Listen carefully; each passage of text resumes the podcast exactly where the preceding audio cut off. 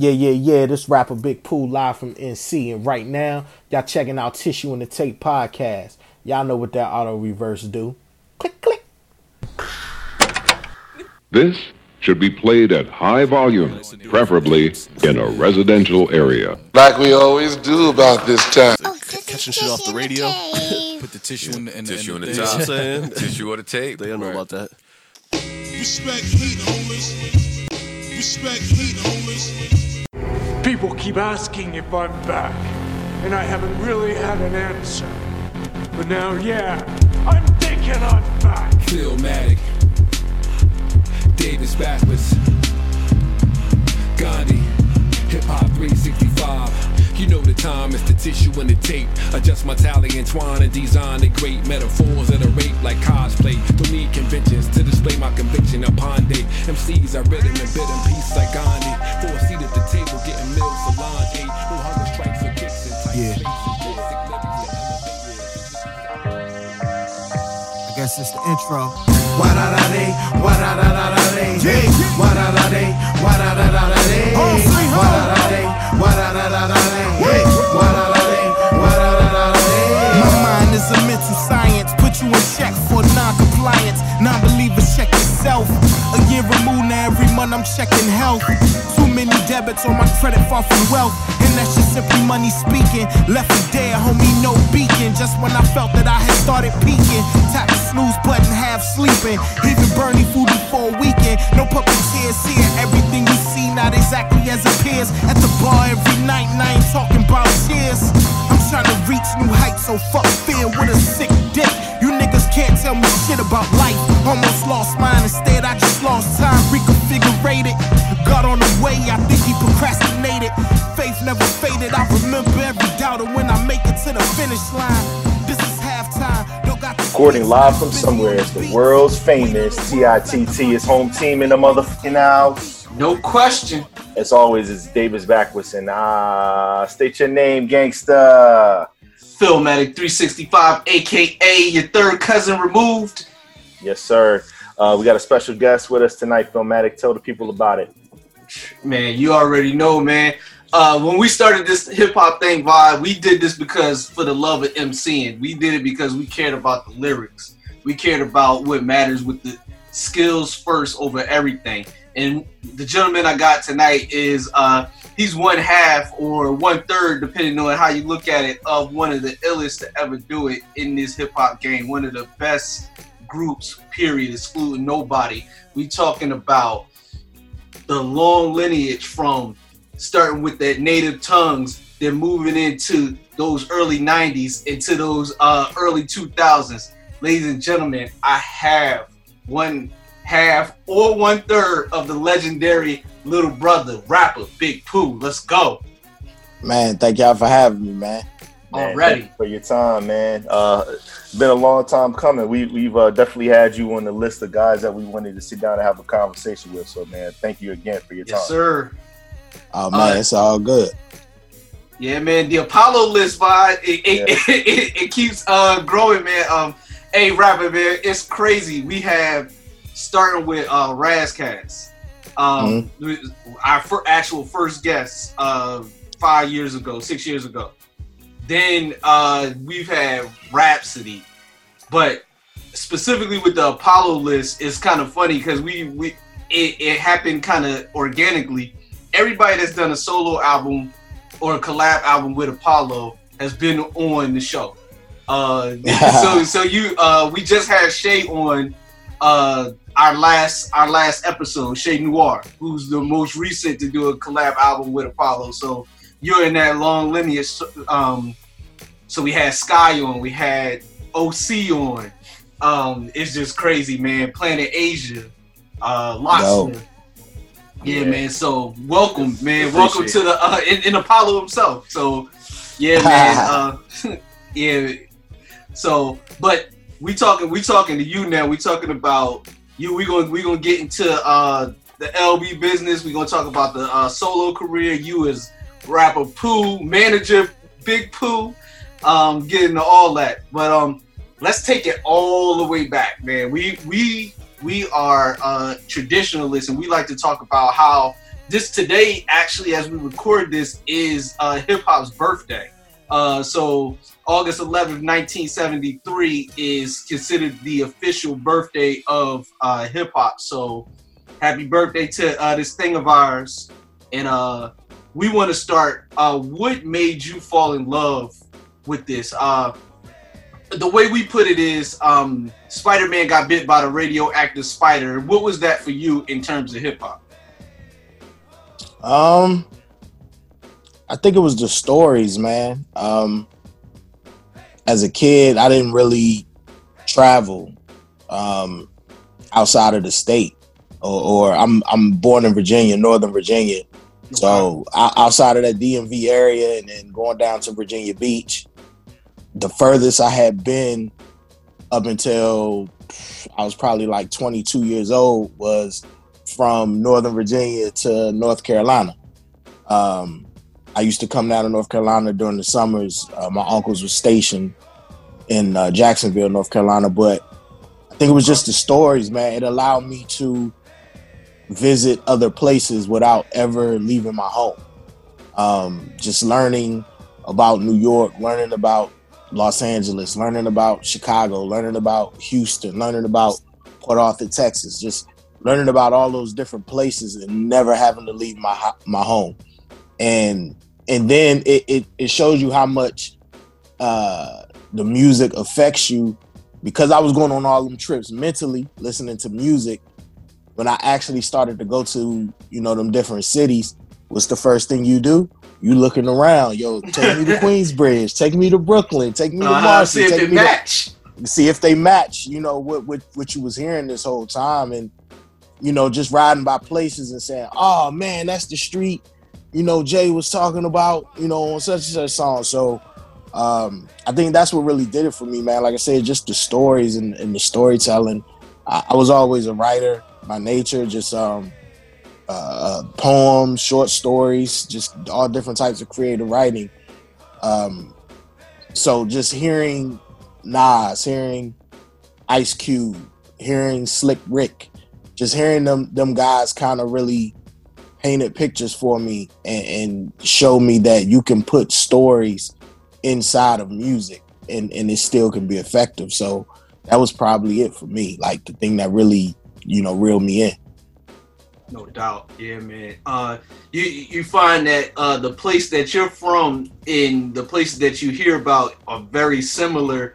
It's just like the slang might be a little different, but all in all, you know, we were connected through that music. Cause I I, I feel very much the same way, man. Like hearing about Compton from from Cube, and then hearing about like Dre and Big Boi talk about Atlanta, and you know like explaining like like I was like, oh man, I was on that street that they talking about, man, where you know that he talk about elevators, you know. So it was it was it's pretty cool, man. But I, I agree, definitely agree with that. Definitely, man. You know, what what uh what DJ Quik say, you know, it's just like Compton. Just You like know, Compton. Every every, every every city you go to, you know, For you- sure. I, was- I I was having this conversation the other night. And it was like, you know, when you when you really haven't been anywhere, and you know, you go through your own city, and you see the bad parts, you see the good parts, and, and you know, you like, man, ain't no city like this. And then you go to another city, and it's like, damn, It's this might just be like worse that. than my city. You know, what I'm saying? like, like it's, it's it's it happens all the time, man. But you know, definitely, you know, music. Like I said, man, music is just one of them one of them forms of expression that allows you to visit places without leaving the comfort of your home, man. And it's so, you know, for me, it was it was eye opening. Right, for sure. Now, anybody that that knows your story, and I guess people that are gonna learn a little about about your story now, they know that you're a tremendous uh, sports mind, man. You, you got you got a lot of knowledge when it comes to sports, and you're, you're a, a fan when it comes to sports, man. Did did sports have that same type of um, impact on you uh, as far as like being able to, to to travel and take you other places, take you out of where you were in Northern Virginia when you were a kid too? Nah, man, sports. I mean, I, lo- I love sports as you mentioned, but for me, it was just the spirit of competition that really did it for me with sports. Like that's all I, you know, I watch anything. Well, especially right now, but I watch anything competitive. You know what I'm saying? And And I just think that was the edge for me is just that um that competitive drive and then just seeing how people I think the work ethic is what rubbed off on me from sports is just how seeing how people dedicate themselves to a game. You know what I mean? Like you dedicate your life, your fitness, your nutrition, your your everything you dedicate to a game. And I was like, I gotta take that same approach with music. Is I gotta dedicate myself to music. And that's, you know, I, I took that over from sports there's a lot of parallels. You know, often there's an adage that you know rappers want to be athletes, athletes want to be rappers. Um, we're kind of seeing, we're kind of in a moment now where we're seeing one of the, one of the best uh, athlete rappers ever, uh, kind of kind of take over uh, as far as Dame Lillard. So it's been cool to kind of see, um, you know, someone that's extremely skilled in one thing that we love also be uh, extremely skilled and you know show his talents um, in Legend another area. games, vibe. Um, definitely, man. Shout shout to uh, Dame on the on the on the um, you know birthday of hip hop. It's kind of cool to see him dominating the bubble. Um, so Pooh, man. Um, you know, well, obviously we wanted we got some sports questions for you. We definitely got to talk to you about that. But if, um, let's just take it back. Just get it out the way, man.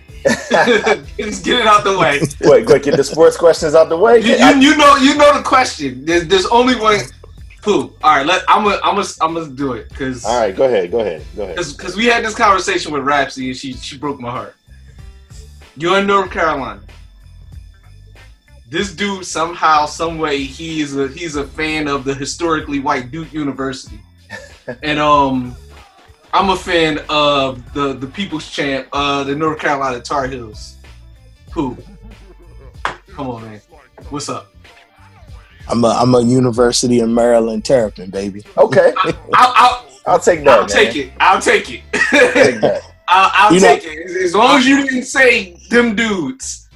I, I've been in I've been in North Carolina for now 20, 20 probably 20 years solid.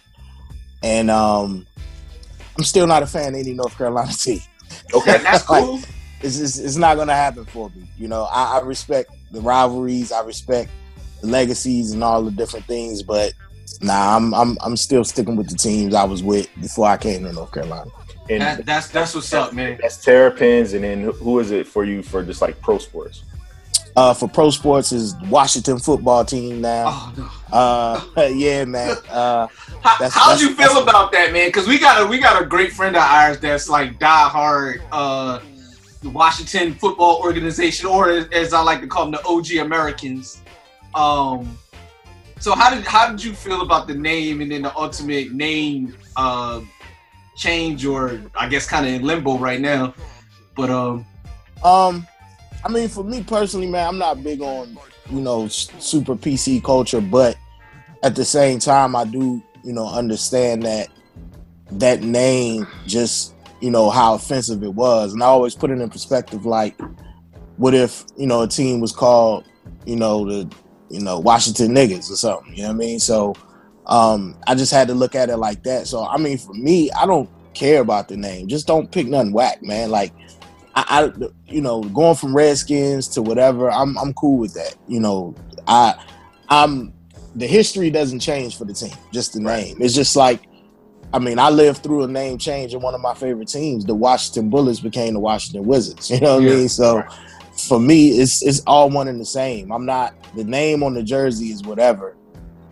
You know, I'm I'm repping for the city. So Yeah. um salute. you know, I just I hope they pick something cool. You know, red tails, red hawks, red wolves. I don't, whatever. Just as long as they can keep the colors and, and, and keep use of the R, you know, I'm good. I'm good to go Them Central High School colors. Oh, that all day, all day. um, you did you did you did make a good point because they were kind of throwing out warriors out there, and you can't you can't keep the R yeah, yeah, nah, nah, man. They, the Warriors don't need to be it, man. That, that's, I mean, Yeah. you know, at the end of the day, I think they they smart. You know, just taking their time and really Yeah. trying to, you know, figure it out. But they also smart in making sure that they move away from any name that can be associated with Native American culture. Yeah. And you know that that's what got you here in the first place. So you might as well.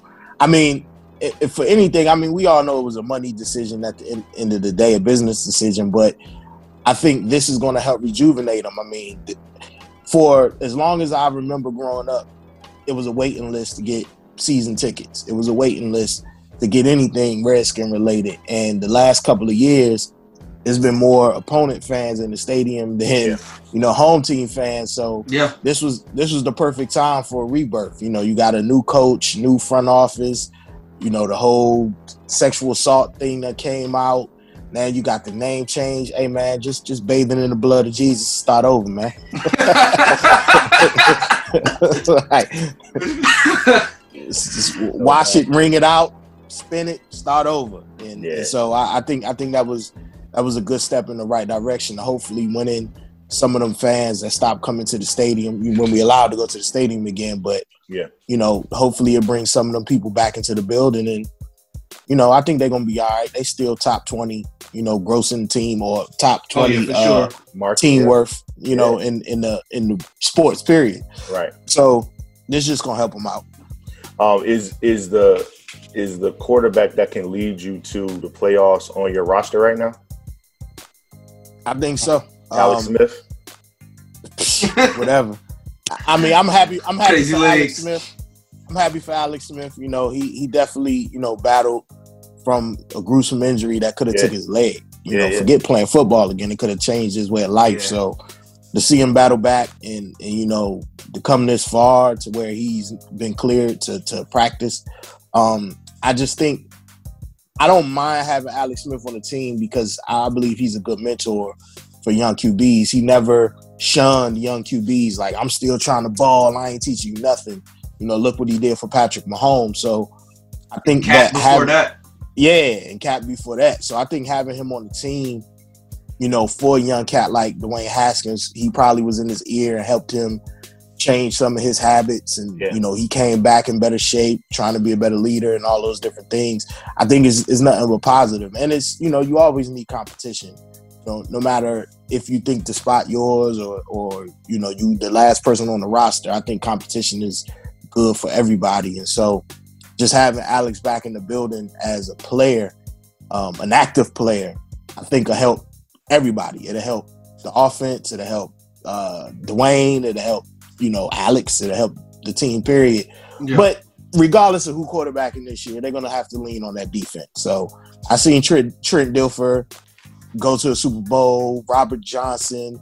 I've seen a few game managers go to the Super Bowl with Uh, Jimmy G. yeah with magnificent magnificent defenses. No, so no. I, I, I think Word.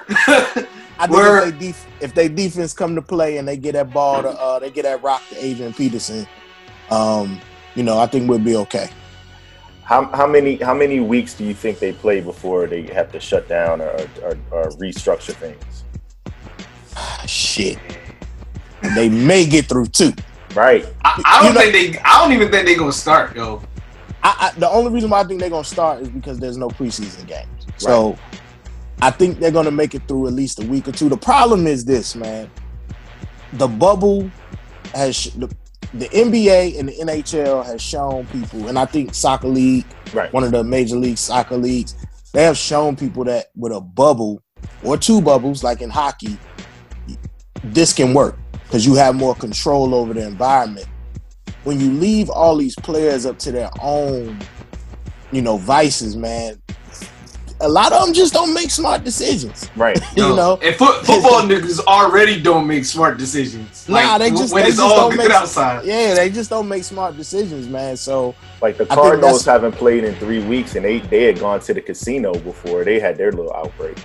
yeah, it's just like like what are you doing? Like this is a pandemic, man, and you know I, I get it. You know we all you know uh, had cabin fever to an extent, but you know this your livelihood you putting on the line at the end of the day. This your health and your livelihood that you putting on the line, and Yeah, they I messing mean, I- a lot of paper.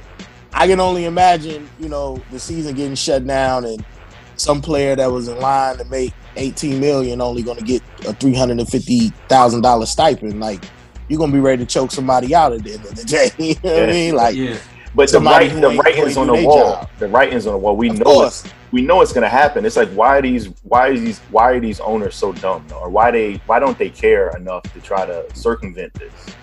I don't, you know, unions, and and I'm I'm for unions, but unions make things tough, mm-hmm. and the players don't want. You know, the players in baseball they didn't want a bubble system.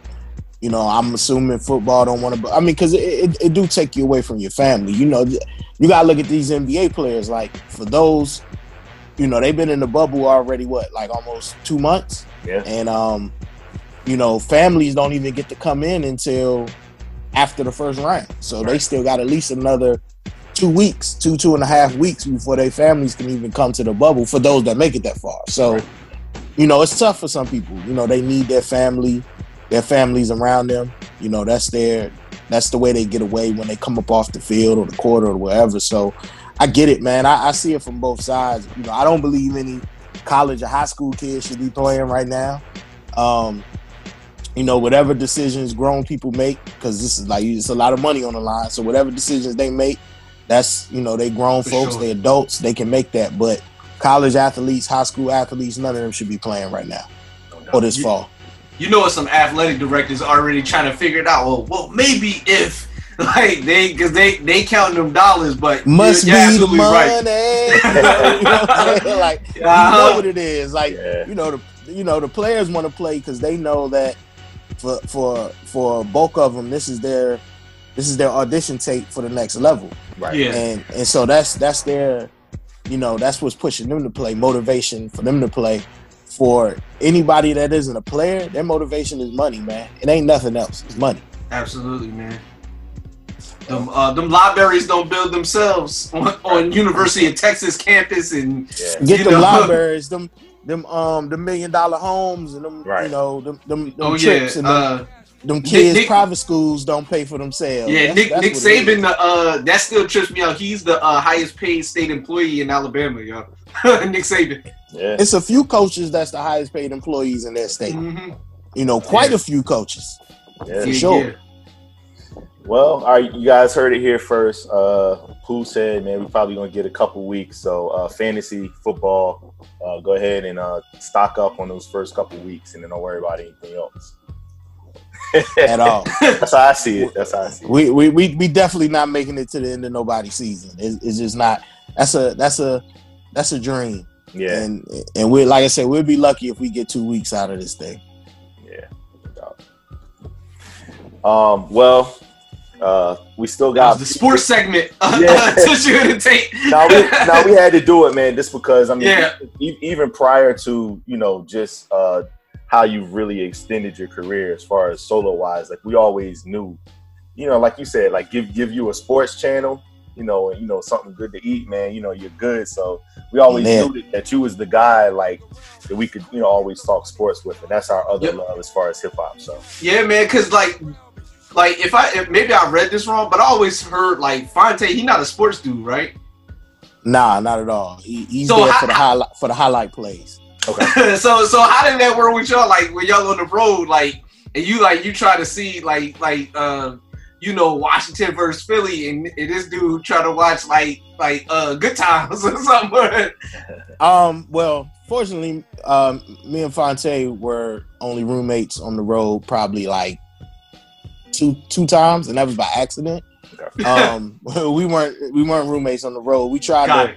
we tried to group people, you know, in our early years when we when we traveled and had roommates. We tried to group people by obviously how they you know their chemistry was with each other, but also um their likes. you know what I mean? Like Gotcha. if, if the only like you room with Tay if you just music 24 7 like if that ain't your world you don't room with him like that's not the guy you go room with so Gotcha. for me it's sports so you know if sports on i'm trying to watch it um so that's that's kind of how we worked on the road man like we didn't we weren't roommates we didn't i mean to, to be honest with you tay and i don't have I mean, we have more in common now as we're older. You know, we're both 40, 41 years old. But when we were younger, man, we didn't have a tremendous amount in common. Like, it was, I was the go out guy, the sports guy, drink. Tay didn't drink. Tay didn't care about going out. Tay didn't watch sports. Tay was music 24 7. So, that was like it was a it was a weird dynamic, but it worked.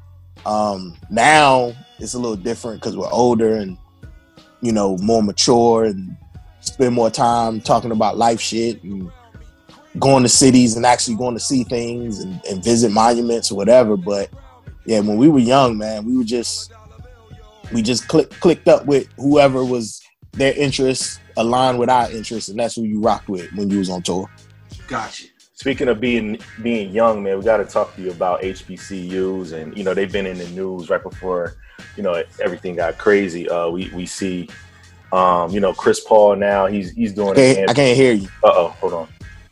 Uh, can you hear me now? Can you hear me? Okay, sound back. Okay. Oh, you you good? Okay. Yeah, yeah, sound back.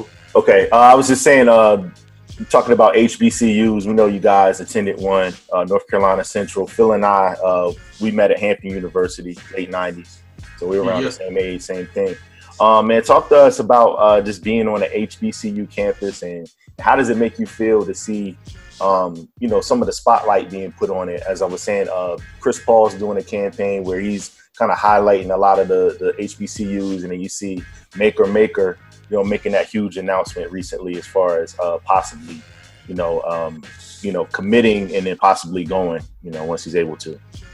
Uh, I think it's dope, man. Um, I mean, my experience at the HBCU, I I hadn't, you know, other than Different World, the TV show, I hadn't had any, you know, Same. experience, you know, with with, you know, college was college for me, you know, Right. no matter where it was. And um, my senior year of high school, I started to learn a little bit about HBCUs. My guidance counselor wanted me to go to St. Paul's um, in Virginia, no longer no longer in operation, but they she wanted me to go there because it was a smaller school and and I was like, man, I ain't going nowhere where I got more kids in my graduating class than they're gonna have on the whole schoolyard. That's how. Um, but I had I applied and was accepted to Norfolk State, and I applied and was accepted to uh, Old Dominion, and my choice was Old Dominion. I wanted to go to the bigger school. Yeah. Um, but last minute, you know, rest in peace, uh, Deacon at my church at the time, he ended up getting me into North Carolina Central on a um on a scholarship through somebody else, another deacon from my church. So dope.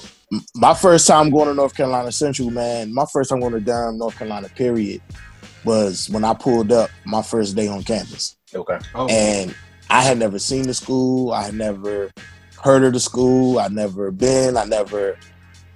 And then I didn't even pull up on campus. I pulled up at a hotel. Like Okay. I didn't even I didn't even stay on campus my first first half of the first semester. I was staying in a hotel. Um shit, I think I may have stayed in a hotel almost a whole semester. So um for me it was just dope just to see all the black faces and black facu- faculty and you know just you know obviously the school wasn't as big as you know predominantly white institution and you know we were lackluster in a few things but it was freedom for me man and and it felt like a different world you know it, it, felt like i was on It looked like it too. world yeah like you know you had your you know your sororities and, and your fraternities and you know we had chicken day in the calf on wednesday with a dj played and it was like a For fashion sure. show you know so had, it- you had your Lisa Bonet, you had yeah, your you had your Lisa Bonets, your Whitleys, you had it all. Then you, then it was it was tight knit. You know what I mean? Like there was a good chance that you know if you see a girl you like, you was gonna run into her again very very very soon. you know what I mean? Like it wasn't gonna be too long before you ran into her again. So um, it was everything for me. I mean, going to a HBCU changed my life. Obviously, without that, there's no little brother. So um, it, it meant everything to me, and it's dope seeing um, some of these players, basketball players especially, you know, obviously uh Makur Maker committing to Howard. Then you have Mikey Williams, um, you know, another top player who's thinking about an HBCU, LeBron's son thinking about an HBCU. I know uh North Carolina Central offered him already. Yeah. Um so, you know, it, it's dope to see these kids, you know, starting to realize where the power really lies. And the power lies in them. You know, you are the commodity. You are the product. You are the attraction. Without you, them other big programs don't exist.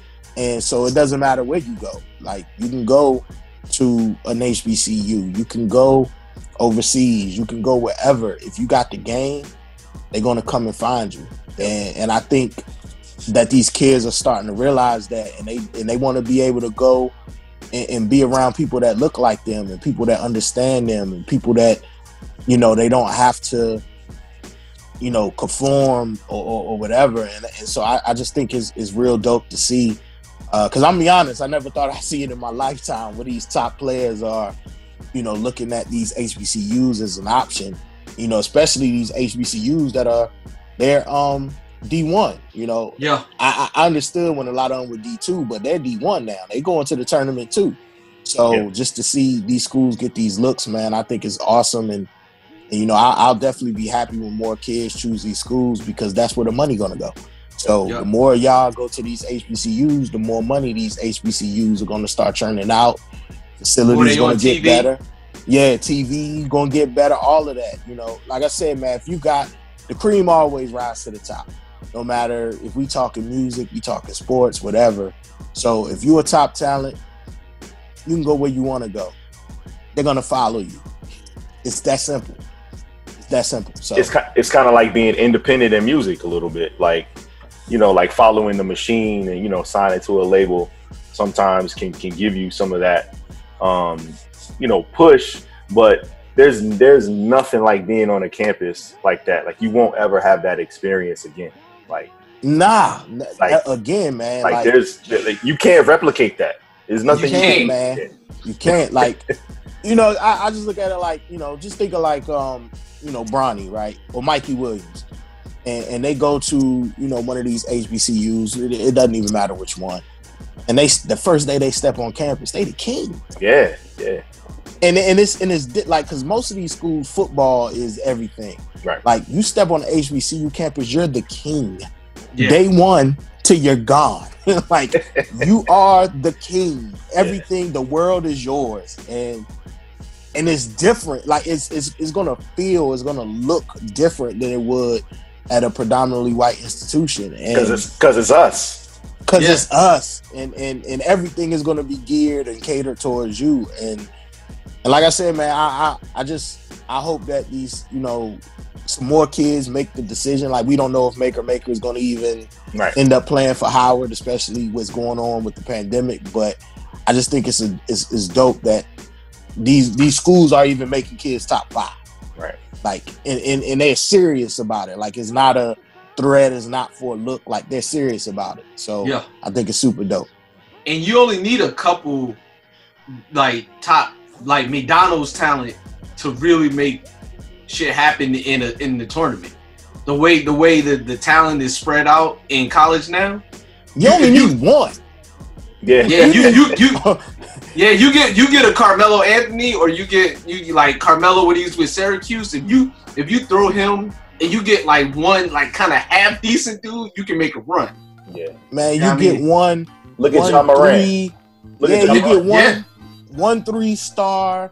Blue or Steph, Steph when he was rolling. Yeah, like look at Steph. You get one three star talent that has the work ethic and the want and the will, and your program is out of here. Yeah, like is I, I watched I watched my school Central go to the tournament a few years in in a row, and the problem we always had was we played great as a team, but we didn't have that one talent that really could stand out above the rest, that could really take over a game, and that killed us every time we got to the big dances. We couldn't get over the hump and win a game, you know, just one game, and I just I think like if they if you get one of them talents, man, you get one of them three star talents. I don't even know why three stars don't choose HBCUs. Right. Like if you yeah. go into a school to be a and they can be the man in them streets. Yeah, you can go to one of these HBCUs as a three star and you the biggest thing that stepped on the yard. Like man, yeah. you can take over. And I, I don't understand that. They, they just don't know, but they don't know. Yeah. They, they, they don't know. I mean, you we all get swept up by the glitz and the glamour. You know, you mm. go to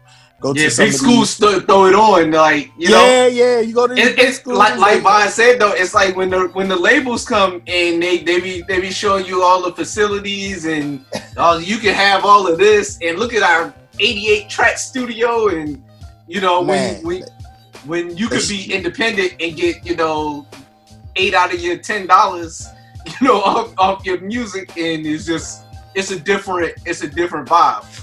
But yeah, you you, you get blinded. You get blinded by the light. Well, know, but, well, you guys, you guys had some experience with that. I mean, you know, you started, you know, with the listening, and then and then went into the the um the minstrel show uh with Atlantic, right? Um, yeah, with um, Atlantic. And so, I mean, it was it was a I, it was a difference. Obviously, you know, you're, you're independent, and then you get the major label did it did it kind of feel like being at like like uh like one of the the big like an ACC school versus being at like like state? It was that the kind of difference. Man, that shit was like being at an ACC school and uh, uh, going to Atlantic was like being at an ACC school. Coming from ABB Records, ABB Records was like a D three school, bro. Like, and I ain't gonna even disrespect them that hard. They was like a D two school. Uh, they ain't had no facilities. like, you was the facilities. The, they rolled the ball out and you go play. Yeah. Um, I think for us, man, it was definitely a different time. Obviously, this was pre. This predates um, streaming. This, yeah. this. I mean, this is the beginning of LimeWire, Napster. This is the. This is the beginning of the the MP3 revolution. You know what I mean? So you know, you still had to go to a store and buy records. Yeah. You know, when we first came out. So for us, it was it was different, man. It was um we saw um you know, we went from thinking of you know putting the first album together and saying we're gonna sell this in this in Durham in the city out the trunk of the car to end up getting a deal with a label out of Oakland who wanted to do the whole album. So that was distribution. We knew our stuff was going to be everywhere. Um, who who was going to turn that down when that's all you ever wanted was for your music to be everywhere? And then you know we started getting courted by the labels. Where we really wanted to go was Jive. Um, Chris Lighty, rest in peace, was still at Jive. Obviously, that's where Tribe was. That's where the Clipse was. That's where some of our favorite artists were. So UGK and Chris Lighty over there. Yeah, UGK, and, and and so we knew Chris Lighty knew what he was doing and that's where we really wanted to go. But at the end of the day, it wasn't our choice. It wasn't our decision, and we ended up at Atlantic because one of the reasons we ended up at Atlantic was they agreed to allow um, ABB Records to maintain vinyl rights, and that was big for him because that's where he really got his, his jump off was vinyl. So they allowed him to maintain the vinyl rights, so that's where he wanted to go. And you know, we we did what we did when we went over there, man. It was just I think we kind of, you know, we got caught in a couple transitions. Um, the first transition was Atlantic itself was transitioning. That's when the Def Jam takeover was happening. Lyor Cohen, Kevin Liles, Julie Greenwald, all of them was coming over from the Def Jam system. So we got caught up in the middle of that. And then, you know, they didn't really know what to do with us as an act because they had T.I., they had Fat Joe, they had Juvenile these were the artists they were used to marketing, and then you got this group that come in that's none of that, and they don't know how to, you know, quanti- how to quantify that at the end of the day. And um, you know, something I remember Ninth, he said in an interview um that we had in one of our interviews for one of the shorts we put out. Um, he said, "My bad, somebody called me." Uh, he said that um he said that he went and talked to Julie Greenwald, you know, a few years ago, and she was just telling him how when we was at Atlantic, they had one person, one dedicated person for online. Now they have two hundred and something people. you know, so and that's that's kind of where for us that we were like at the beginning of the the online you know revolution and we just didn't for sure. Yeah, in terms of music, and, and, they just didn't know how to how to market that, and um, and so it, it, was just a lot, you know. I mean, even you know on our end, just the way we carried it when we got there, because part of the thing that we we was adamant about was we're going to make sure that why people fell in love with us in the first place, they're going to still love us for, and that's the music. So we were very bullish about um, who we let take part in the creative process. Um, you know, we still did that record on our own. like You know, Yeah. we we didn't we didn't have them participate. They were trying to get us to record on certain beats and knives, and we was like, nah, we don't. We ain't picked that beat, so we ain't recording on it. So we were very bullish in that, and we didn't allow anybody to really be or feel like they were a part of the process. And when you know at a major label, if don't nobody feel like they have real skin in the game, they're not gonna work for you. Right. And um, and that kind of that kind of happened to us there as well. So, but it was definitely a big difference, man. It was like going from D two small D two school in New Jersey to going to you know UNC Chapel Hill, and Gotcha. it was it was it was definitely a big difference. What, were there ever any things that that they suggested that you feel like looking at it now, like maybe maybe we could have used that, or maybe we could have got that feature or something like that? Were there any things that that you could talk about that they that they might have suggested that that you looking at now might have worked for you guys? Nah, I think the biggest thing for us was I say this all the time. I think one of the biggest things for us, we didn't we didn't allow them to treat us like stars. We made everything easy. Um and and looking back on it, if you don't you you gotta you gotta teach people how to treat you. And we didn't teach them to treat us like they were treating any other artist that came through the building. Um, we came we came through the building and it was all good. It was all love. Oh, we ain't got this together. Oh man, it's all good. Uh, we going we can't put y'all in this hotel. We got to put y'all here. Oh, it's all good. Um, y'all gonna get something. Oh man, we just order pizza, make it easy. Like it was nothing about us that said star. You know I mean, in our actions, you know, because all we cared about was the music. Right. We just wanted the A1 music. And um I think the only thing they wanted that we wouldn't do was I know it was like a particular Ninth joint. Um Craig Kallman wanted us to uh do work on and we was like, nah, like we we good. We got what we want. We don't wanna we don't want to use that. And then I know they wanted us to replace um what's his name? Mike Caren. Uh this is when Trey Songz was first coming out. And he wanted us to replace Darien on a song or two with uh Trey. And we were just like, nah, like I mean Trey sound dope, but you know, this is we signed, this is our artist that we signed. So we not taking him off no record to put Trey on the record.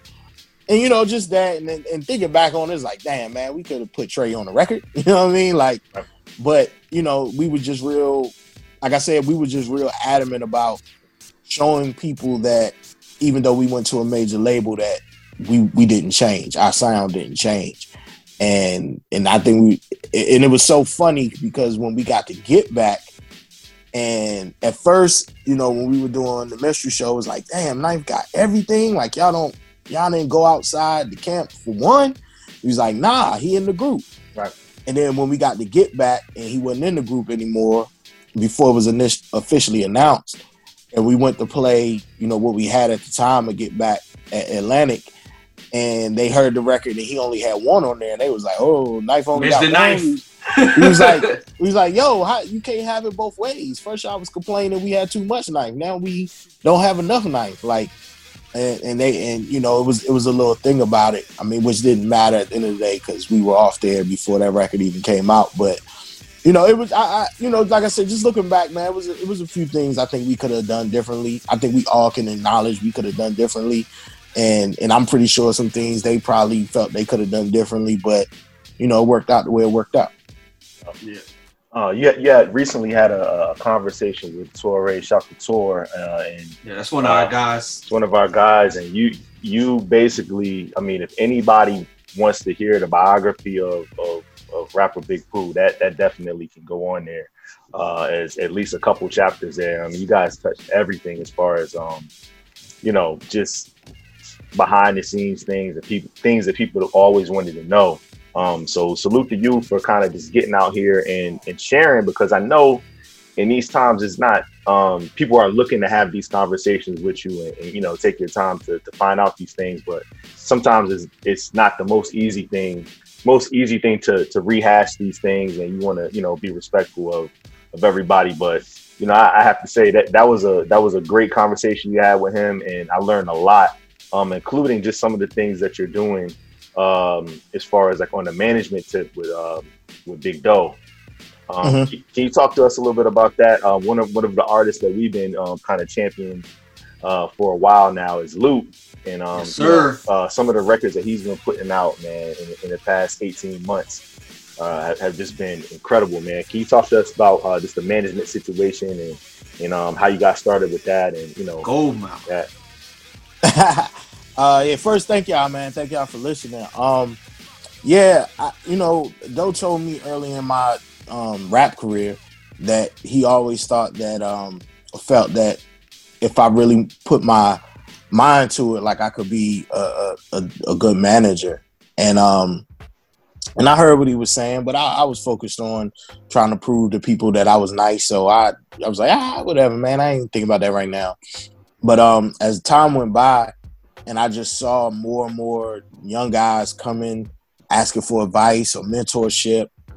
Um, I just I started seeing what Dho saw, and uh, a thing for me always was to try to put a young guy on, like share my platform with a young guy or two, just so you know I can shine light on them. Um, and uh, you know it, it's so crazy. Uh, I remember when um cats from TDE hit me. It was uh Dave Free who was there at the time, and um he hit me about doing a Jay Rock joint. So he hit me about Jay Rock, and uh I agreed. And um eventually, I me and Dho ended up going to LA, and I became more interested with Ab-Soul and Kendrick, and you know ended up building a relationship with all them guys, and ended up putting Kendrick on the record um when he was still K Dot uh, Ab-Soul on the record before people knew who he was. And I always love doing stuff like that because, you know, I tell people like I don't have to find talent. Talent ends up finding me. And so how I really got into it, um, I helped uh Cat, he go by Mez. He was King Mez, he go by Mez now, but uh from Raleigh. And uh I helped um get him uh uh a shot at going to um some studio sessions for Dre. And you know, he went in there and did what I felt, you know, he could do and uh ended up subsequently writing, you know, on 13 out of the 16 tracks on uh Dre's last record Compton. And uh, my thing was I just I wanted to manage. You know, I wanted to wanted to help guide his career and that didn't work out. But I had my eye on Lute at the same time um, introduced to him through my man DJ D, uh, the mighty DJ DR. We had just did a project together, um, Fat Boy Fresh Volume Three, Yeah. and so I ended up getting with Lute, and he had management at the time, and I tried to work with her, and it just it wasn't gonna work out to you know how I wanted it to, so I kind of stepped back. And he came to me and was like, "Yo, man, I'm thinking about making the change." And I told him, I said, "Listen, um, you know, had a conversation to her, you know, face to face, be a man about it. And um, after you had a conversation, let me know and we'll see what it is. So eventually he ended up having a convo and um, then me and him talked more about, you know, what he wanted to do and what we was going to do. And we ended up inking a deal, an agreement for me to come on and manage him. And right after we did that, I guess he told Cole because he had already had a relationship with Cole. He had already been talking to J. Cole. Yeah. And right after he told him that, told J. Cole, J. Cole told him like, "Yo, uh, give me give me your lawyer's info. I want to um, send you some paperwork." So Cole was ready to do the deal with him. He was, I think, Cole was just waiting for him to change management. So, um, so that you know that kind of put us, you know, we was gone, hundred miles an hour from the giddy up. And then from there, I ended up uh, also picking up Black Soul. Uh, me and Black Soul, we've had a working relationship since 2011 and um, ended up coming on to help him. And then also, who called me during the middle of this interview, another young guy, T. Smith, um, out of Selma, Alabama. Um, he ended up he interesting story. He hit um, he emailed Lute for a feature, and I it's just my gut always tell me when to respond to people and when not to. And it's just something. It was about the way his approach that I was like, man, I mean, you ain't gonna get no verse from Lute, but let me let me help you how to really approach this. You know, when you send emails out, let me let me tell you how to do it, show you how to do it. And while I was doing that, Big Dho ended up going to um, Pete because we all we have the same email that we share.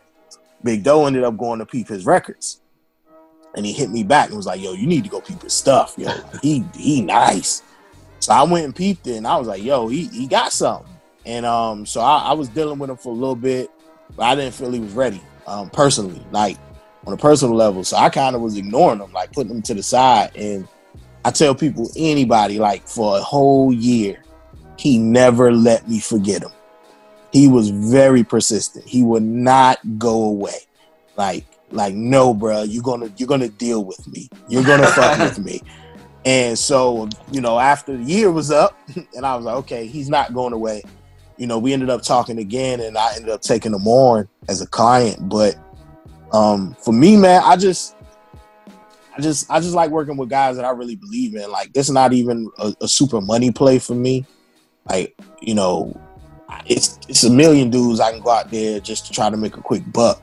But these are guys that I really, really, really, really believe in wholeheartedly, and I believe that they all have the ability to be much more, much greater than, you know, reach heights much greater than I ever reached in my career. And and so I just want to see them do that. And so, you know, it's it's a, it's definitely a lot. It was a learning curve for me. Uh, it's like going from playing to coaching directly. Uh, you don't affect the game the same way. Uh, Yeah. So, you know, it, it was it was real. You know, a lot of changes, and I thank Dho. I thank Dho for you know he's he's my partner in the management business. But um, when Little Brother came back on the scene, I definitely thank him because he picked up a lot of the a lot of the weight and um, allowed me, even to this day, just really allowed me to focus on helping them in the music department. That's my lane. That's my forte. It's my expertise. And he really takes a lot of pressure off me and just allowed me to get into the studio and work with these guys and and do that necessary work. And um, that's kind of where my heart is, man. I, I definitely think I'm more A and R than I am manager. Um, I, I'll be the first to tell anybody that. Uh, but these guys, these my first guys, man. And Yeah. this is I, I got to see them all win. I got to see them all do something more than what they probably thought they could do before I relinquish that duty as manager to somebody else. So how, how how does you you coming from being an MC? How does that help in the the process of being a manager? Like you said, it's like being a player then going to be a coach. For a lot of guys, that's a hard transition. You know. Um, so how, how do what's the what's the pluses of being in that position to now being a manager? I think just experience as an artist. Um, I, I'm, I'm able to bring that experience over to the other side where a lot of people, you know, they might not be able to do that. Like, you know, they, they can't, they can go sit in the studio with somebody, but they can't tell them how to put a song together. Um, they may just have good contacts or they may just be excellent at business. But I come from the creative background, the artist background. So it works to my benefit because I understand the artist mind and and it's been plenty of times you know i done had to hit Dho like hey chill chill let me let me let me work on this a little bit because I, I i understand you know artist mentality and and and and i just think that just that coupled with my experience that i that i have because i have experience on the indie level experience on the major label experience as a group artist experience as a solo artist experience as a ghostwriter you know I, I have all these different experiences so I'm able to bring that to the table when it's time or when it's necessary. And I think that they appreciate the fact that, you know, they have somebody like me in their corner that don't try to interfere with their creative process. Um, because even though I'm a creative, I let them do what they do. I just come in when it's time to put put the polish on it. You know what I mean? Like Yeah, yeah. I let them go build it. I come in to paint it and put the polish on. So I think they appreciate the fact that I don't try to, you know, interfere in their process, but they also can call me with any kind of question. And and I'm able to, to, to shed some type of light on it or give them some type of advice. And that's that's how I had to kind of adjust it. Like I had to I had to learn what type of manager I was going to be in the process because you don't know. You have an idea. You think it's just like being a parent. Like you think you know what type of parent you're going to be when you have a kid, but do you really know what type of parent you're going to be until you have that kid and you go through that process, and then you realize, okay, so I'm going to be this type of parent. Like, uh-huh. and, and, and that's it's the same thing with management. Like, I had to kind of really go through it for a little while to realize what type of manager I I, I was going to be, and that's when I really realized I'm more A and R guy than I am manager. Luckily, I have a partner that's big on the management side, so he's there to help and pick up a lot of the slack. But um, you know, it's just, like I said, it was just a process, man. You just got to go through it. You got to embrace the challenge, the difference. And you know, fortunately for me, if I still want to be creative, I can always go turn my computer and mic on and do what I want to do. Yeah. Artists need A and R's, man. That's that's a lost that's a lost art in in music today.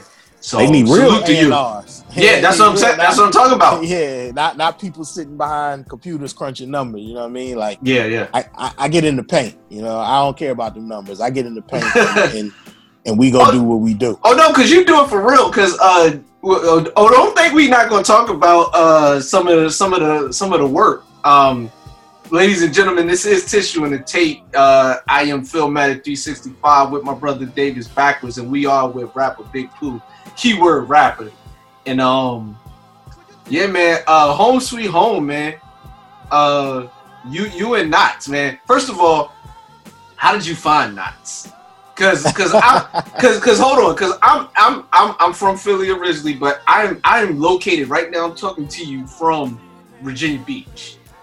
Wow. I, I, Nottz is right here. I, I've seen him. I've been here. What? By how long? How long I've been in here? Twenty years. I've seen Nottz like three times. like, like, Wow. like three times ever. We, they'd be like Nottz in the house. You'd be like. Yeah. I'm like, yo. So, like, first of all, how did you find Nottz? Like, cause he's one of he's one of the best. Like, for those that don't know who Nottz is, shame on you. First of all. Um. Second of all, check any of your favorite artists. He's worked with them all. So from Jay to Busta, you know, all the way Mickey Factz, Torae, uh, whoever you want to think about, Nottz has worked with him. Um, and he's been quietly uh, building uh, a resume that's, you know, you know, Hall of Fame worthy.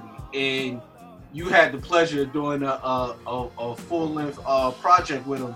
So kind of talk about Home Sweet Home. Yeah, that was actually an idea that we that we hatched um, to do a project together. Me, me and his manager Daryl, back in oh six maybe. Um, so like I, I I think we was we was before we started working on Get Back.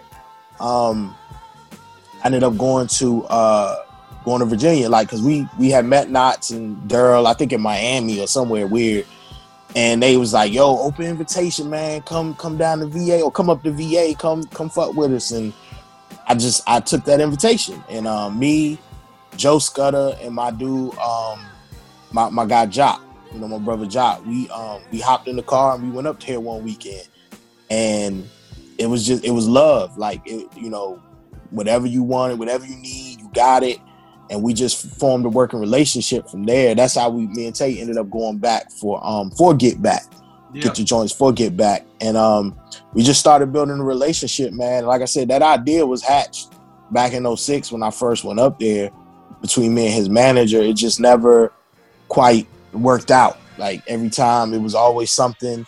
You know, I had him on different projects, but it just it just never quite worked out. And then finally, um, what happened? He came down here he came out of North Carolina for a, a beat society or something, and um, I wasn't even gonna go. That's the crazy thing. Like, I had just I had just been allowed outside from I had a I had a blood clot at the beginning of the year, Yo, and yeah, so I I was yeah about that. I was basically in the house for almost two months. So I was you know finally allowed outside, and I just wanted to go holler at my man Dr. because he was in the joint and then catch Nottz. So I went to the uh to the sound check because I was like, man, I'm just gonna come in and, and and catch them real quick, and then I ain't. I'm gonna go home. I'm gonna go walk on the treadmill, and I'm I'm done.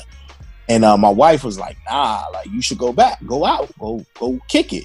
So me and my um, you know, one of my DJs, DJ Skills, we went, and and two things happened that night actually, which led to the album. Okay. Um, me and Nottz had a couple songs we recorded previously, but I wasn't gonna do anything with them. So I'm in the building and um, I hear somebody calling my name, and I turn around and it's this cat. It's this cat. His name Rich, and I realized he had been emailing me for like a couple weeks trying to link up when he heard I was living in Charlotte, and I kept ignoring him. You know what I'm saying? I was mm-hmm. stalling him out, and so I, I mean we in person now, so I can't run. So, you know, I end up meeting him and his partner Will, and we talk, and he's like, "Yo, man, you should come back to the to the studio. Nottz coming to the studio." I was like, "Oh, you know Nottz?" He's like, "Yeah, man, I'm from VA, man. Like, I, you know, I was up there. I know, you know, well, not from VA, but I lived in VA. So he was like, I was up there. I know Nottz or whatever." And I was like, "Oh, all right, yeah, yeah, yeah. I come through. I come through. Still undecided, but I was like, I go." The second thing, Nottz ended up playing this beat that I heard that during the night, and I was like, "Yo, I need that." And I went over to his manager, like, "Yo, Daryl, I gotta have that." He said, "Yo, tell Nottz, man, you family, whatever you want, we'll give it to you." And so I was like, "Okay." I was like, "You know, I, I gotta have it." So I was like, "Hmm." I so I asked Nottz, and then Nottz said, "Yo, uh, this cat Rich said uh, you coming to the studio. You going?" He was was like, "Yeah, yeah, I'm going over there. You going?" I was like, "I guess I'm gonna pull up." So me and my DJ, we we in separate cars. We end up getting the directions and going, and we end up in the back of this cul-de-sac with these houses. And my D, my DJ called me like, "Hey man, uh, it don't look like no studio over here." I was like, "Bruh, like listen, I'm with you." and uh, Rich sees me in the cul-de-sac and comes out the house. He's like, "Nah, the studio in here. This is it's a studio house." So me and my DJ go in there, and it's full of people. Nottz in there, Crisis in there, a couple other people, and and I'm hearing the music pumping. And they basically took this house end of the cul-de-sac. They took the second biggest bedroom and made that a control room. Took the smallest room and made that the the booth. And and they cut a hole out of the wall and put the plexiglass in, so you can see through. Oh, and and then his his cousin who basically ran the studio, he basically had the main bedroom that he kept locked, but he, he a traveling musician, so he was hardly home. And it was it was a studio house, and we was like, oh.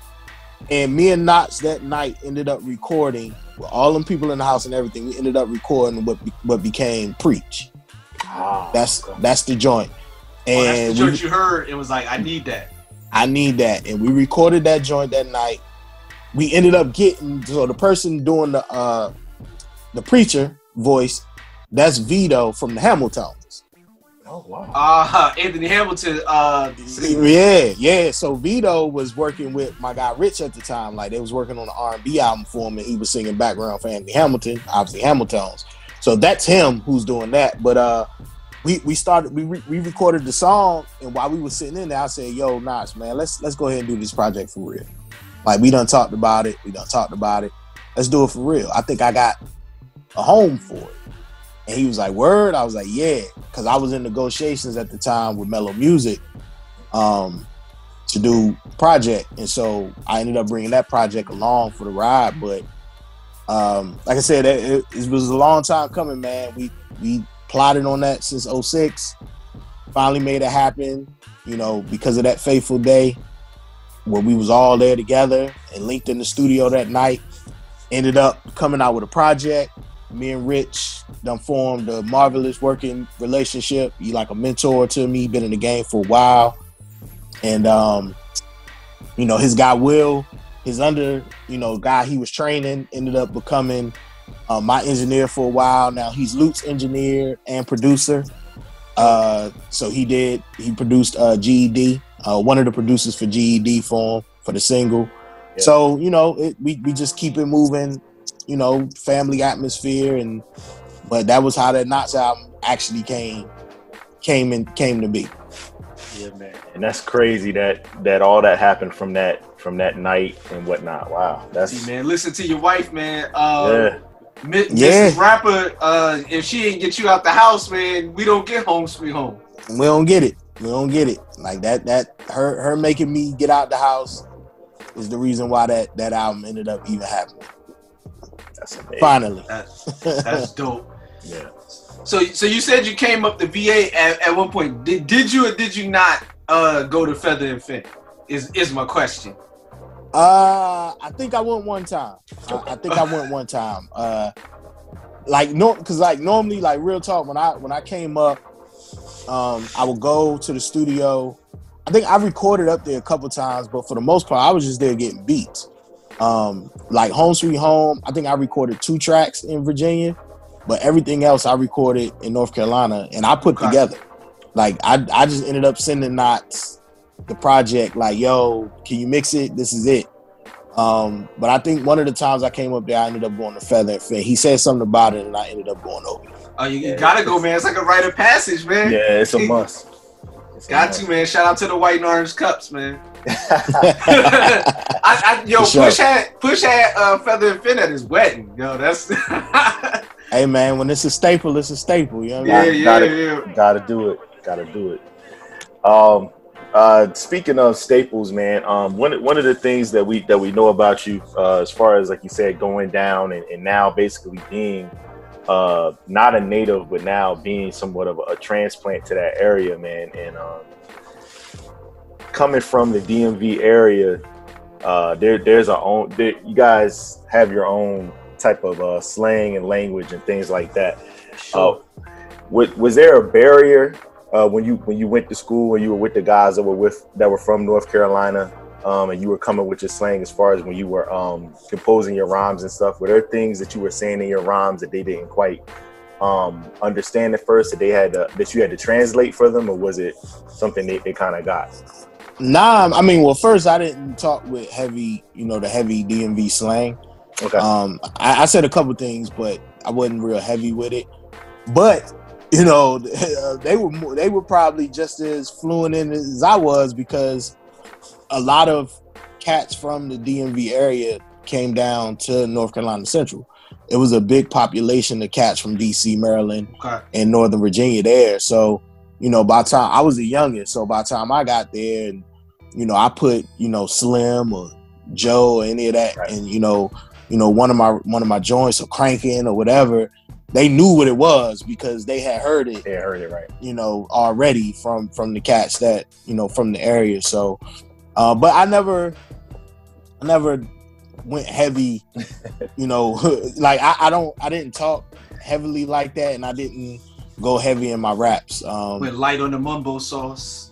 yeah, yeah, yeah. I went, I went light on, the, went light on, the, light on the slang. You know what I mean? Just to, I I think more than anything, people always wonder where I was from because even after I had been in North Carolina for a while, I didn't talk like I was from North Carolina, but I didn't really talk like I was from Northern Virginia. It was like a weird mixture, and they was like, "Man, where, where are you from?" Because we can't, we can't figure it out. Yeah. So that that Yeah, that's kind of like, always like when you hear knife, when you hear when you hear Phonte, you know they from like North. You know you you hear the North Carolina in in the words, especially knife. And then so like, but when you when you hear you you you, you do kind of be like.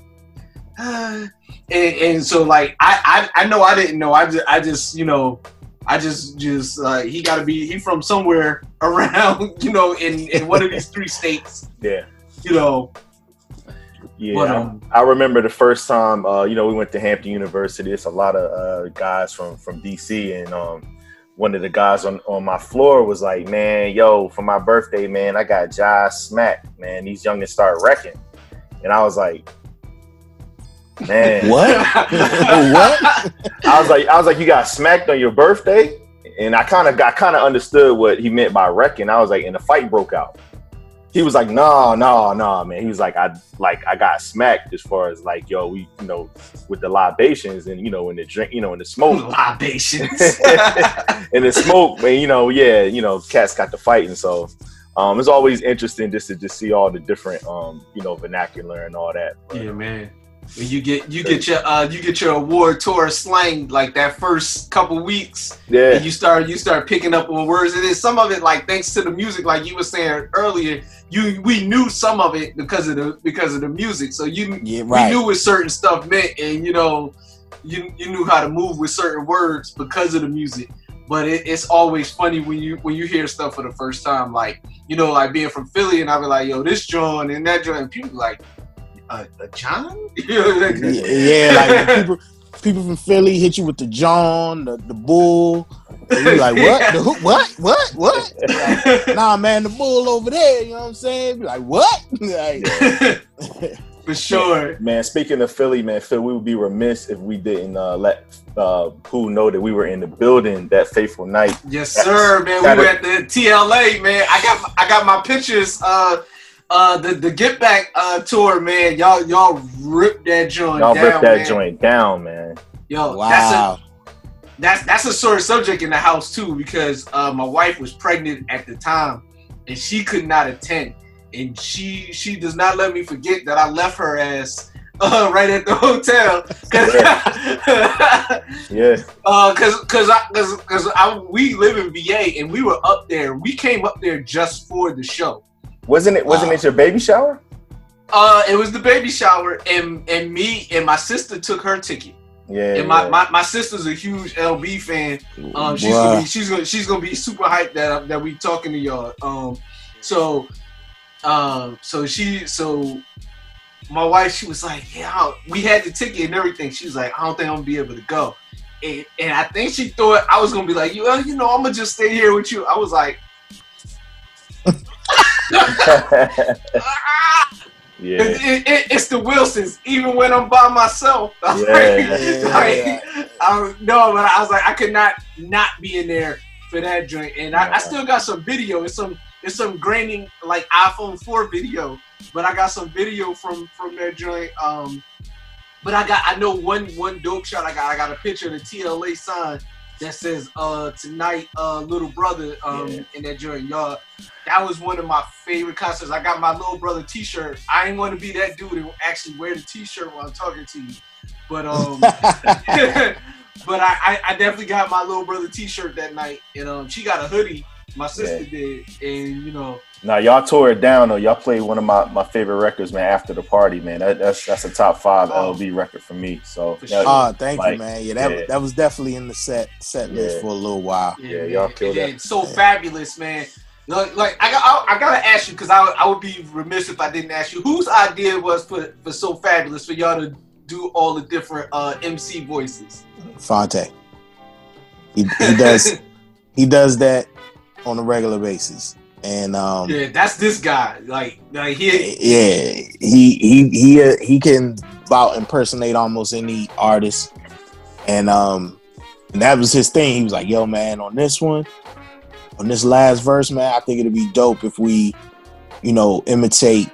You know, a couple different cats or whatever, and I'm not good at that shit, man. And I was just like, I I just you know I try my best and you know but it, it was definitely definitely his idea. No doubt. yeah. Y'all hit the heavy DJ from Self Destruction. That, that's my part, yo. And then uh, the Dougie Fresh beatbox. Yeah, that was dope. yeah, y'all, y'all killed it though. Thank you, man. Thank you. A lot of fun. Uh, yeah. So as we just get into the uh, the, the end of this interview, man, once again, man, we want to definitely thank you for your time, but we, we want to know, man, like talking about touring and shows, man, what, what is it?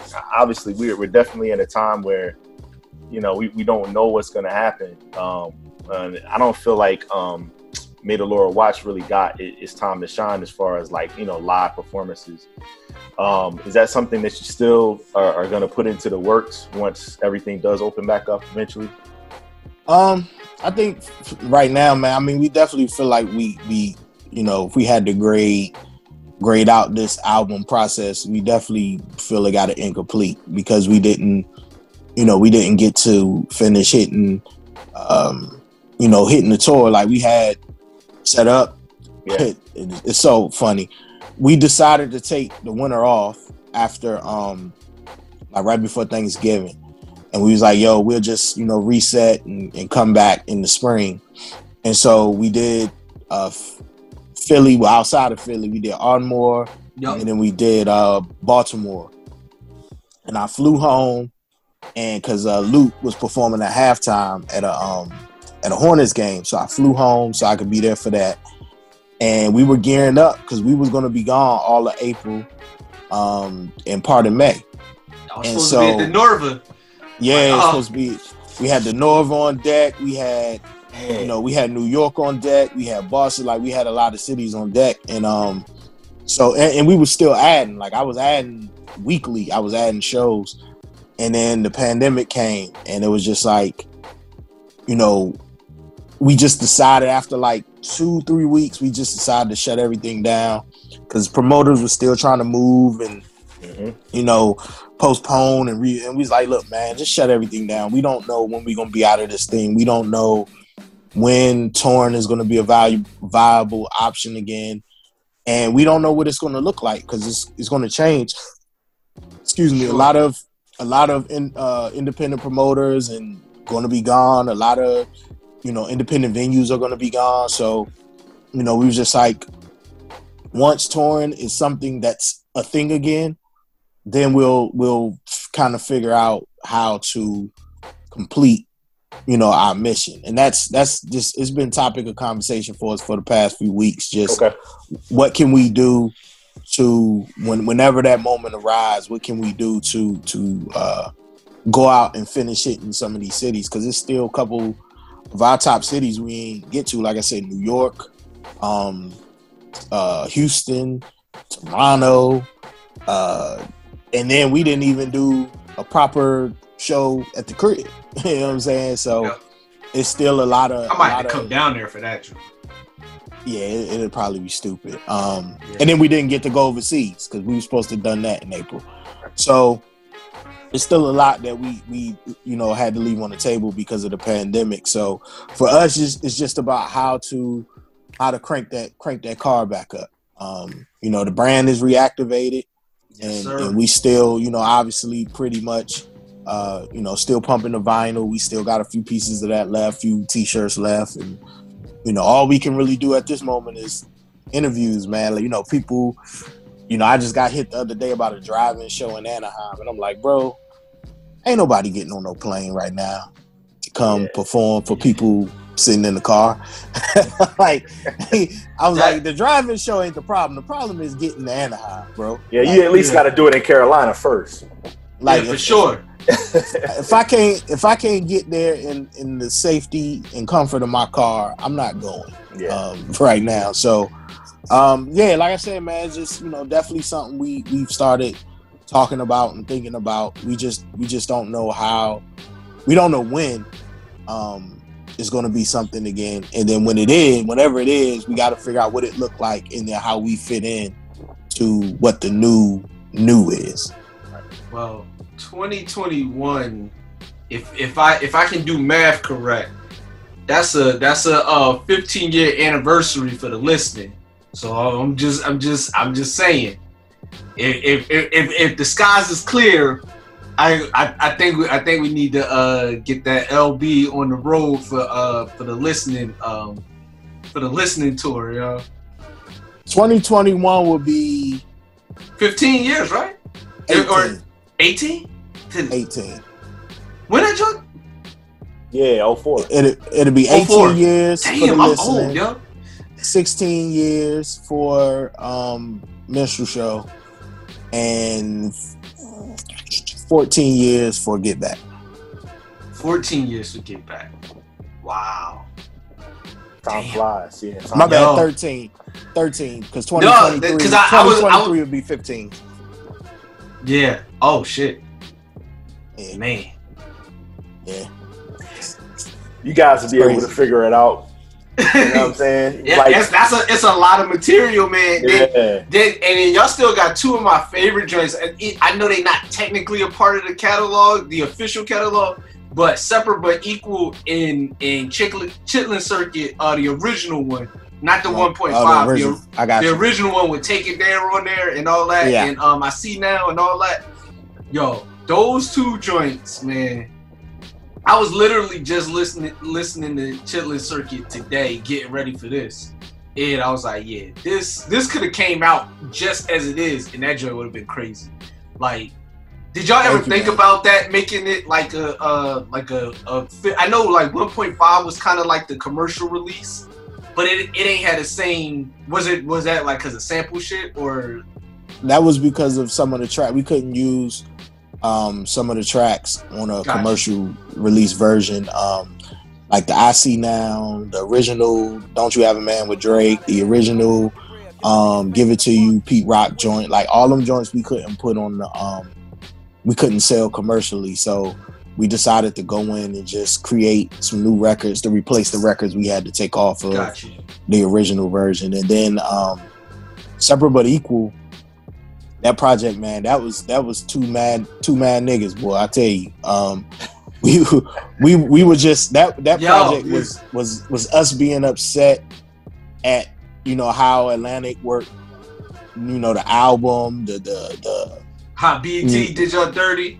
yeah, the BET shit, the the you know how you know we always critically acclaimed, but the numbers didn't match. Like, so you just had two pissed off individuals just going in and firing shit up, like Yeah. because we also knew that was our chance to Boondock show Saints, people y'all got y'all went in.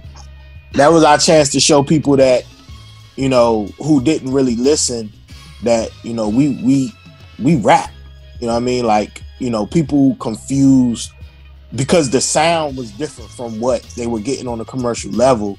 They confused that with you know they can't really rap. It's like nah we really do this. And that's kind of what seven but equal was for us. It, it actually opened the eyes of a lot of cats you know to to to who we were just from that project you know just hearing it. So Gangsta Um, Grillz, that- man.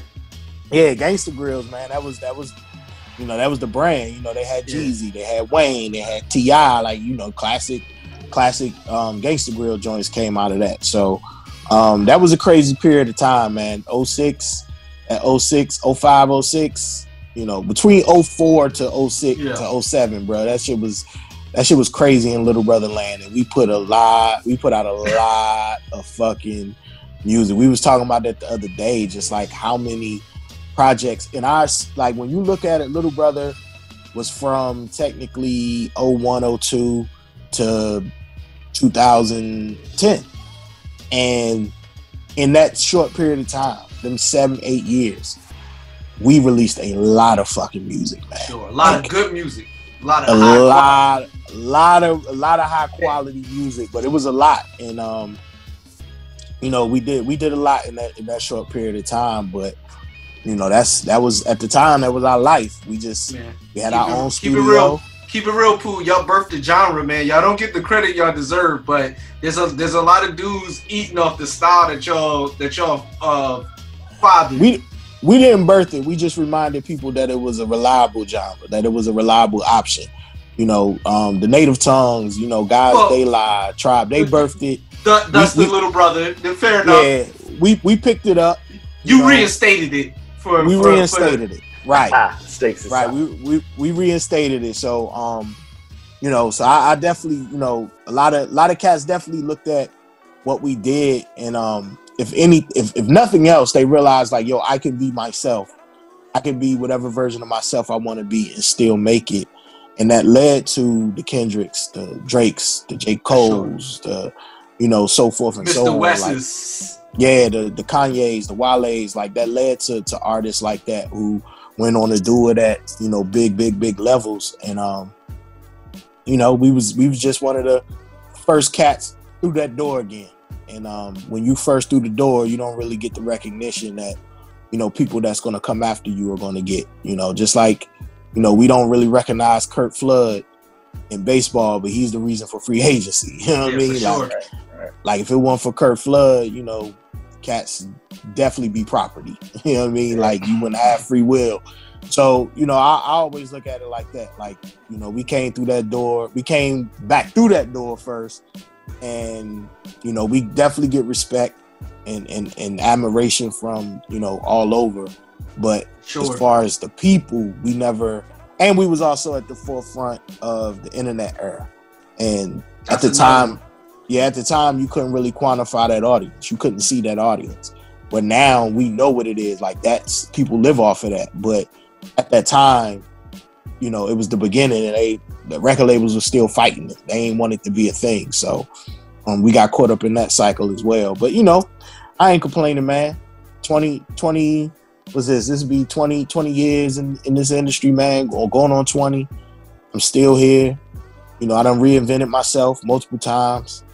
Um, got some young guys now that's coming that that hopefully gonna do some crazy big things, and you know my name will still be ringing off in the background. like you know, I ain't got to be in front of the camera. I can be behind it. You know, the money is the money.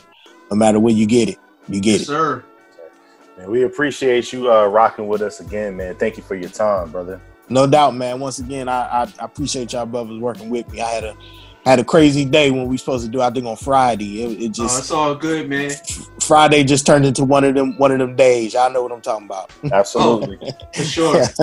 Well, well, once Yeah. again, man, on behalf of everybody uh, that, that rocks with us with Tissue and the Tape, man, salute to, to you, rapper Big Pooh, and man, we're looking forward to, to everything you got going on, man, now and in the future.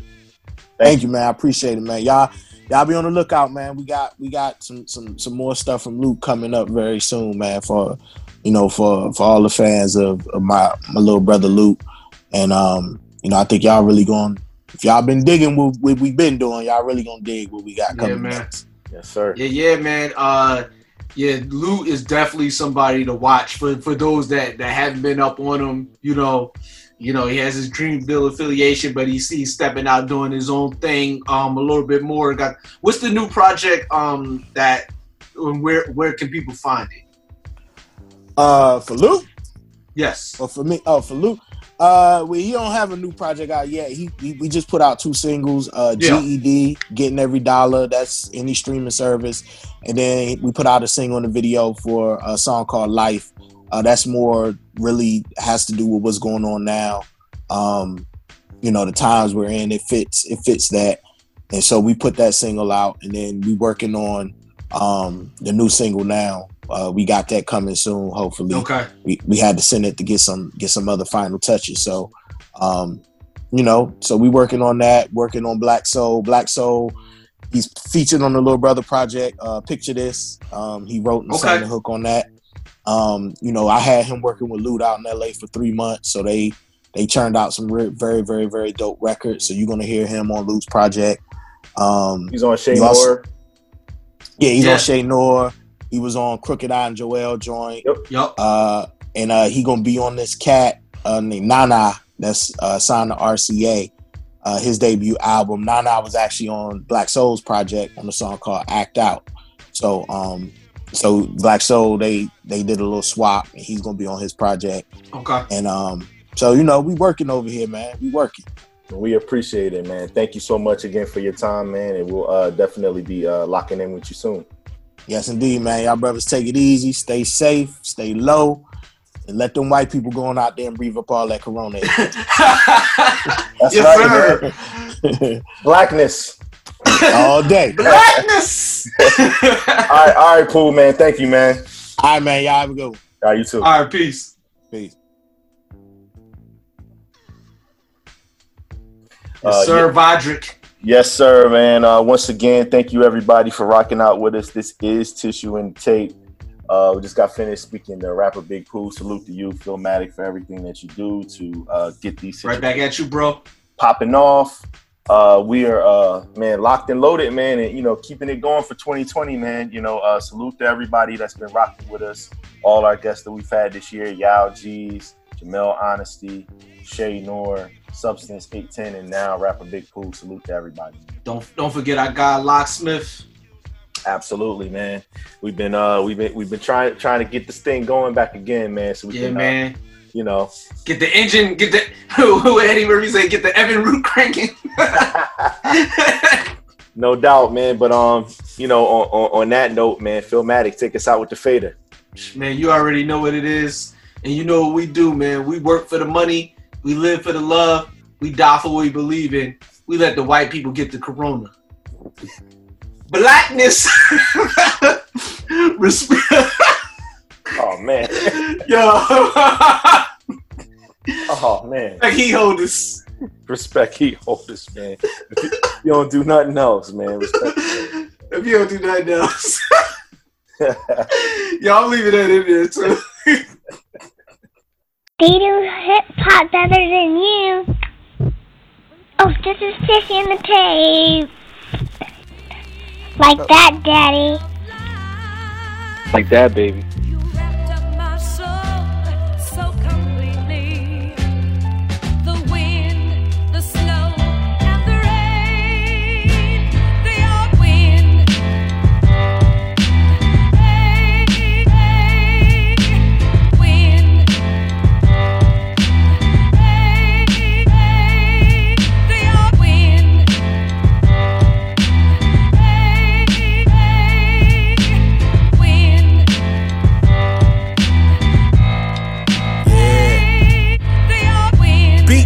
Back to the block.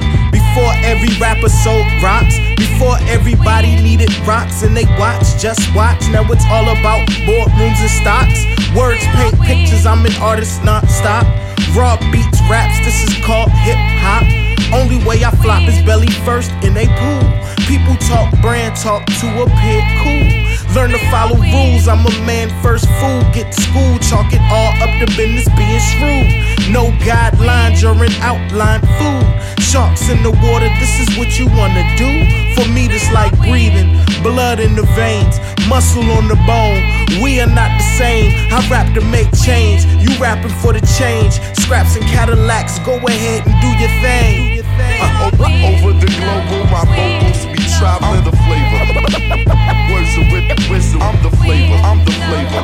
Words of with wisdom, I rap like no one out there can fuck with me. I'm the flavor. Over the global, my my my my vocals be traveling the flavor, I'm the flavor. Words of with wisdom, I rap like no one out there can fuck with me.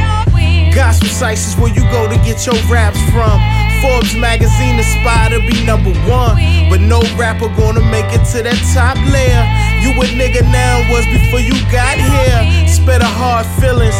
This is dope Dylan. Enough rope for you to choke yourself, easy killing. Call it hands free. Young and ass for me. I'm on the balcony, hands gripping the pump. See how being drunk off your ego will skew the mind limited view. A theater near you displays every dream till it seems that it's true. COINTELPRO, they infiltrated the crew.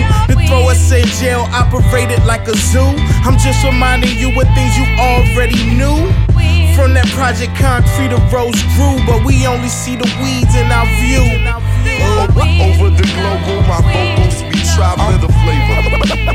Words of wit, wisdom, I'm the flavor, I'm the flavor. Words of wit, wisdom, I rap like no one out there can fuck with me. I'm the flavor.